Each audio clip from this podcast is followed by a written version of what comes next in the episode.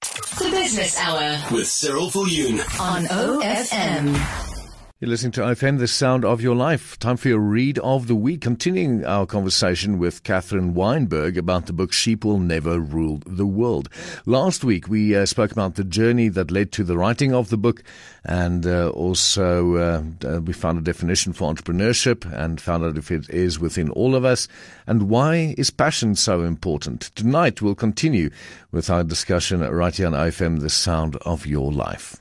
Um, Catherine, uh, I'm just now thinking as well. Do you think patience plays a big role? We spoke about passion, but I mean, do you think as as something grows, do you need to sort of know when to when to sort of just bounce in and start doing things, and then just again sit back and watch things grow? Is is there a bit of patience also involved in entrepreneurship? I think patience, yeah. So I, I spoke earlier about transition from being an entrepreneur to being a business leader.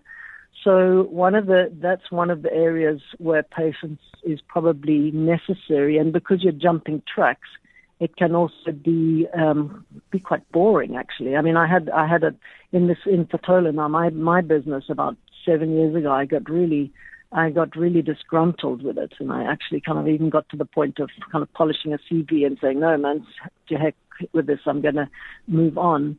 And then I realized it was because I'd gone from the excitement of the new, creating the new, to this really, for me, very dull, just kind of repeating, turning the same wheel, uh, having, you know, managing the same um, cog every every day, and it was very dull for me.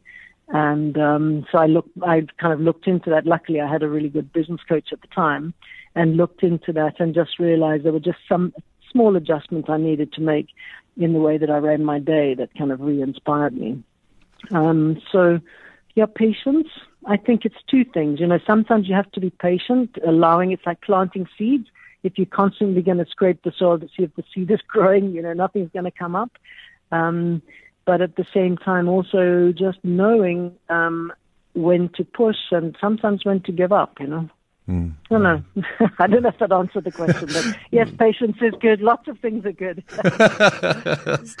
All right. Then also, I would like to ask you something. You know, um, just uh, you're quoting, identify if there's not only a gap in the market, but a market in the gap you've chosen. Can you help us understand that?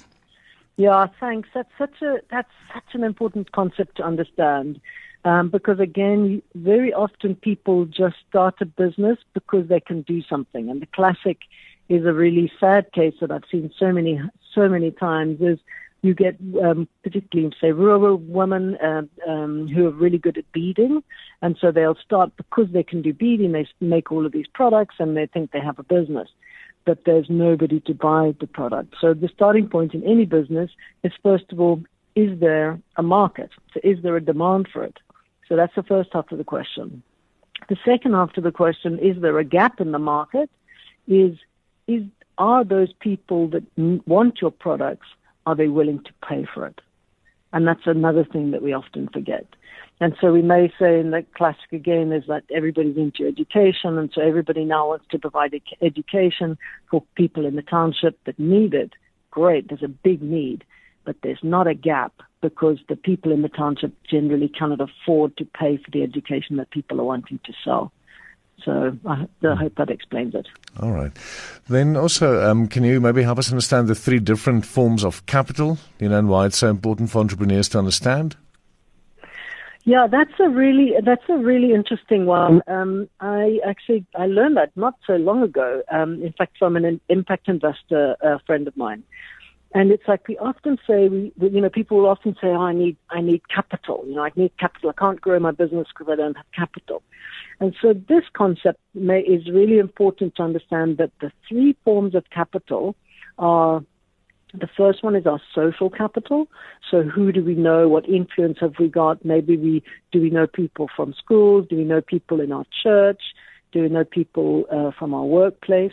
Um, the, our network. So our, the capital that is our social network. Um, the second is our skills capital. So, um, am I a lawyer? You know, do I have particular skills as a lawyer? Um, and then the last one would be the obvious one, which is about uh, which is about money. Do I have money that's capital? Because often we don't understand. We think that we need find, we need money capital to start a business, but actually you may have this incredible network. And the network is probably worth more than all the money in China can buy. Wow. And the same thing if you have a rare skill, that rare skill is more valuable than, than, than money. And so it's a really nice way when you're starting in the business, um, or, you know, to stop and say, okay, where is my wealth? You know, where, where is my wealth? Is it, is it in my, is it in my social network? Do I, so the very first business I tried, I started was in Zambia. Uh, my husband and I started an import uh, business there. Um, and our, sorry about that. Um, so our social network was we were very well networked in the farming community, and uh, and so and that was what we built on is because we knew that we had we had we were. Um, you know, we were like, uh, liked and respected in this in this big community, and we knew that they had a need. And so um, we didn't we didn't actually have the skill for the business. We knew nothing about it, and we certainly didn't have the money. Mm. But that social capital actually allowed us to build um, a, a multi-million rand business over, over the next ten years. Sure. So, what advice would you give someone um, starting out now? Let's say middle-aged, young, even doesn't matter what age. Would some somebody would like to take the leap of faith and, and start a new business, venture into entrepreneurship. What would you say? Just do it. Um, so that's the first thing is entrepreneurship is a verb, it's an action. It's not a noun or something that you should be studying. Um, and uh, you know what it is. There's always nine nine out of ten people will talk about starting a business, and one out of ten will actually do it. The only difference between the nine and the one is that the one actually did something. You know, the other thing is that I always remind people is you don't make money from a good idea you only make money from implementing that good idea. And so it's all about action. Start small, but just get started. And uh, maybe if people want help, you know, Fetola's got, uh, on our Fetola website, we've got uh, free um, mentor hotline. So anybody that wants startup advice or the, any, any kind of business advice, actually, they can just go onto the uh, Fetola website and look for mentor hotline, register there, and, and get the personalized response uh, within within about 24 hours.